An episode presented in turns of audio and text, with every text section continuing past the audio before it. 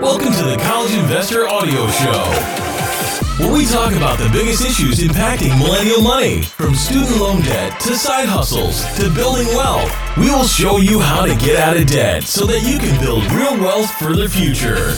Hello there, and welcome to another College Investor Audio Show. So happy to have you along today with us.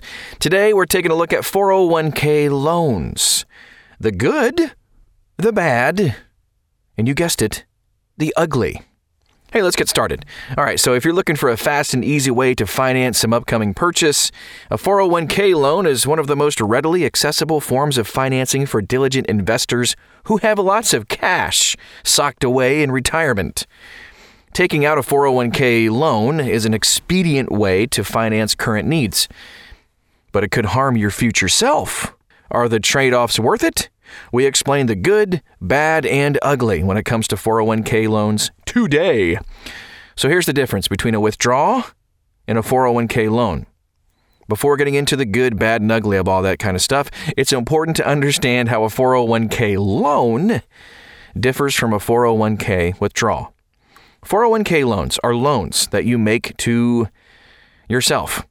You borrow against your 401k, pay interest to yourself, and repay yourself over time, usually over five years. The funds you loan yourself are taken out of investments during the loan period. However, as you pay yourself back, the funds are reinvested. You can borrow up to $50,000 or half the amount you have vested in the account. To guarantee that your loan gets repaid, employers often allow you to repay loans through payroll deductions. By contrast, a withdrawal means you take money out of your account and you have no plan to pay it back. When you withdraw money from your 401k, you must pay income tax on the money. Plus, you have to pay a 10% penalty if you're under age 59 and a half. There are a handful of exceptions to the withdrawal guidelines that I've outlined. Here are some of the exceptions. First time homebuyers can withdraw up to half their account balance or 50K, whichever is less, for a down payment on a home. Taxes are still due on this money, though.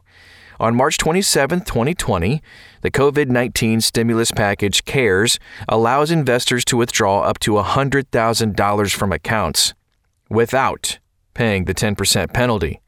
Investors can pay the taxes over three years or repay the withdrawal to a 401k or IRA to avoid paying taxes. The good why you might want to consider borrowing against your future self. So, for many people, especially those dedicated to investing for retirement, a 401k loan could be a useful tool.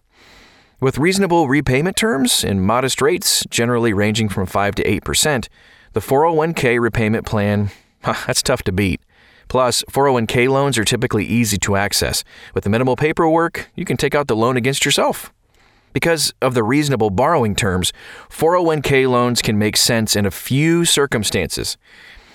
Mm, here are a few reasons to consider them. Oversaved for retirement. So, when you learn about the benefits of a 401k, you may start to stuff all your extra cash in the account. But that may lead you to be cash strapped when you need to buy a car, a house, or pay for further education. If you're ahead of schedule on retirement savings, but you need some cash today, a 401k loan can actually make a lot of sense. Topping off a down payment. If you don't have a ton of cash, but you can repay your loan in five years or less, a 401k loan can help you fund the difference. Bridge financing.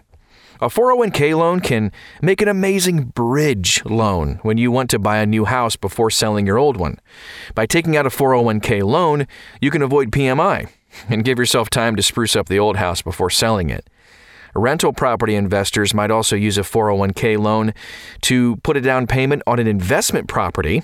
And once the property is in place, they can refinance other loans to repay the 401k loans. You can even pay off high interest debt. If you've run up some credit card debt and don't qualify for a balance transfer, a 401k loan can help you get rid of that high interest debt. Here are the drawbacks, of course, we have to talk about the bad. While a 401k can help you pay off debt or invest for the future, they aren't always a great tool. A 401k loan is still a form of debt. and you want to be careful with it. You know, in some cases, the 401k loan simply just doesn't make sense. Here are a few reasons to shy away from this type of loan. Repayment is with after tax dollars. When you repay the 401k loan, you're paying with after tax dollars.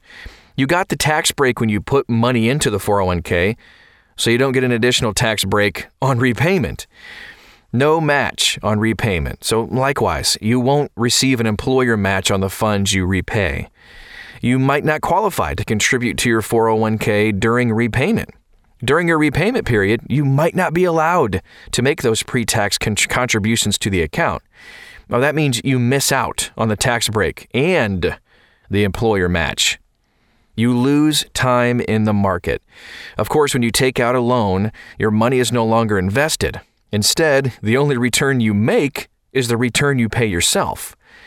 For the most powerful compounding effects, you want to keep as much money in the market as you can.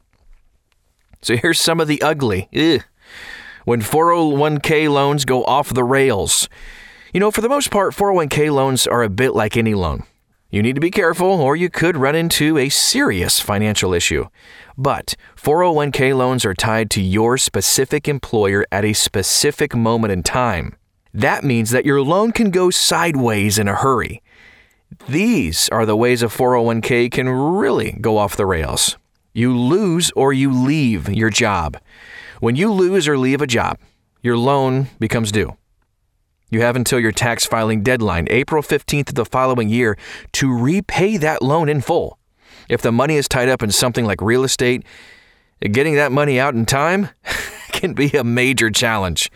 If you can't repay the loan on time, you'll have to pay income tax and a 10% withdrawal penalty on the outstanding amount. Yikes. If you're facing that situation, do your best to pay off as much as you can before the tax filing deadline to minimize your taxes and penalties.